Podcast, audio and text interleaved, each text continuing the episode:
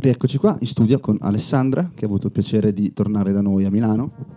Ciao. Allora, le abbiamo fatto leggere alcuni topic che abbiamo scelto io e Nicola in, uh, in passato, di cui abbiamo magari già anche discusso, però che vogliamo appunto sapere la sua preziosissima e importantissima opinione di Alessandra. Infatti la ringraziamo ancora.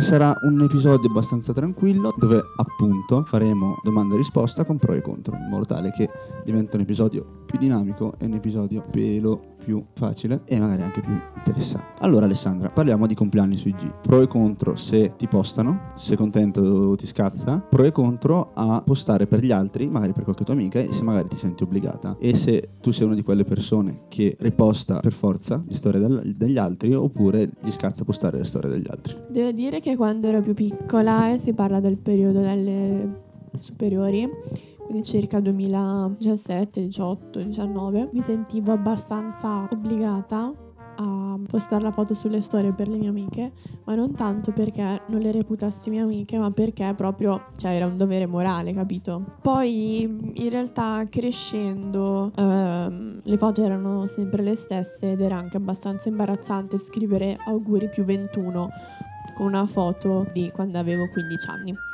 Quindi diciamo che crescendo si è un po' persa questa tradizione, prassi, insomma, chiamiamola come ci pare. Adesso, oltre al compleanno del mio ragazzo e proprio di qualche amica, non posto più le storie. Semplicemente mi limito a fare gli auguri, anche perché sono alcune storie che sono veramente cringe. Compleanno di persone con video, foto cringe. Quindi semplicemente faccio una selezione e posto solamente quello che mi sento e per chi mi sento. Perfetto, anche se non hai risposto in maniera concisa, ma la domanda è se una tua, perso- se una tua amica oppure un tuo amico posta una storia di te e ti scrive auguri più 29 tu la riposti oppure no? Non è nel senso, magari la riposti negli amici stretti o la riposti negli amici normali?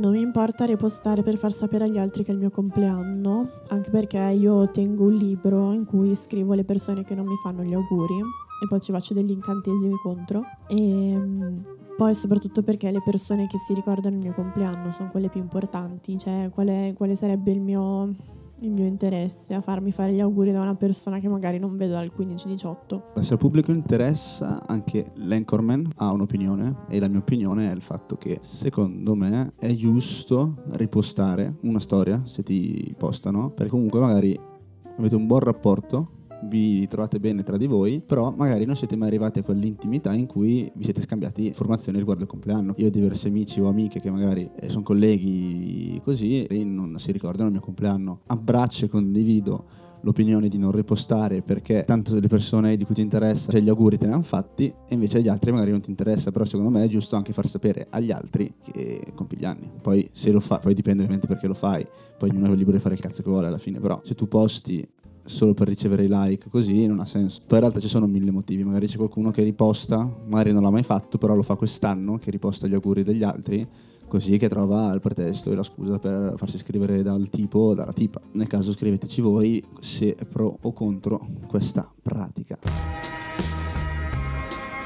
Il secondo argomento che ha scelto Alessandra era lavorare quattro giorni a settimana. Ci sono stati diversi paesi come Islanda, Giappone, Nuova Zelanda e Spagna, e anche il Belgio in realtà, che hanno eh, lanciato progetti sperimentali dove appunto hanno testato che la settimana lavorativa di 4 giorni alcune volte fornisce risultati estremamente promettenti. Secondo, secondo te, Alessandra, si potrebbe fare questa cosa in Italia oppure no? Cioè, sei pro o sei contro? Io sarei assolutamente pro alla settimana lavorativa di 4 giorni, ma vorrei sapere se questa settimana lavorativa avendo, finendo un giorno prima, abbia delle implicazioni a livello di orari, ovvero se aumentino gli orari di inizio e di fine della giornata lavorativa.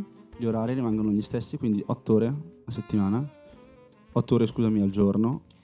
Ok, però uh, immagino che in queste residue 32 ore bisogna produrre il doppio. Sono pro alla settimana lavorativa corta quindi composta da soli quattro giorni perché sono convinta del fatto che un lavoratore qualsiasi produca di più se abbia del tempo da investire in hobby, eh, tempo libero, stare con la famiglia, stare con gli amici, eccetera, perché anche vedendo l'esempio dei miei genitori, loro escono di casa alle sette e mezza, tornano a casa alle sei e mezza, sette, quando si fermano un po' di più al lavoro e praticamente la loro giornata è finita lì. Tempo di preparare la cena, collassare un attimo sul divano ed è già tempo di risvegliarsi e ritornare al lavoro. Quindi penso che um, sia difficile da attuare in Italia, proprio per la mentalità dell'italiano medio, della serie ah, si lavora di meno, meno giorni, allora è tutto più semplice, è tutto più facile. Penso che funzioni meglio in paesi con una mentalità un po' più eh, quadrata, se vogliamo dire, come quelli citati prima, che hanno già adottato questo sistema, anche se non pensavo che in questo elenco rientrasse la Spagna. Come ho detto prima, secondo me sarebbe una bellissima cosa, non so se sia attuabile in Italia. Ci giunge voce dalla regia che in realtà già il gruppo Luxottica voglia già ehm, introdurre la settimana corta nel triennio 2024-2026. Che risvolti avrà questo, eh, nuova, questo metodo nuovo di approcciare il lavoro per i dipendenti, ma soprattutto anche per il loro tempo libero e quindi anche sulla famiglia e sui loro interessi. Perfetto, allora chiudiamo la puntata con l'ultimo argomento scelto da Alessandra, dall'ultimo topic, topic che riguarda la differenza fondamentale che distingue un italiano da qualsiasi altro straniero dal mangiare per sopravvivere, per piacere. Allora Alessandra, sei dal lato mangiare per piacere o sei nell'altra sponda, ovvero mangiare per sopravvivere? dacci pro e contro e dici quale scelta discrimina l'altra. Io dipende dai giorni. Alcune volte mangio per piacere, altre volte perché devo mangiare. Mi trovo nella fazione mangiare per, per sopravvivere. Perché quelle volte che mangio per piacere sono quelle volte in cui riesco a mangiare, mangio il sushi, la pizza, vado al ristorante, quelle sono volte in cui mangio per piacere, ma quando sono a casa e devo mangiarmi i ravioli della Lidl, che per carità, per quanto siano buoni, mi ritrovo più nel mangiare per sopravvivere.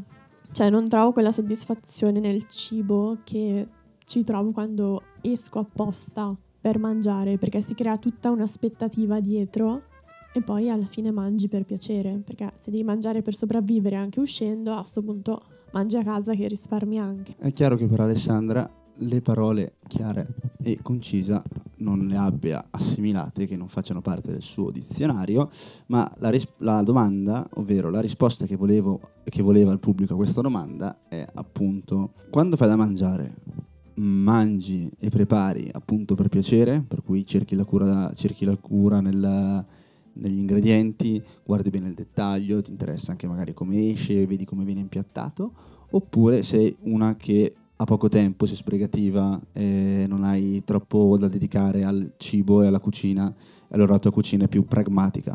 Quale fazione sei?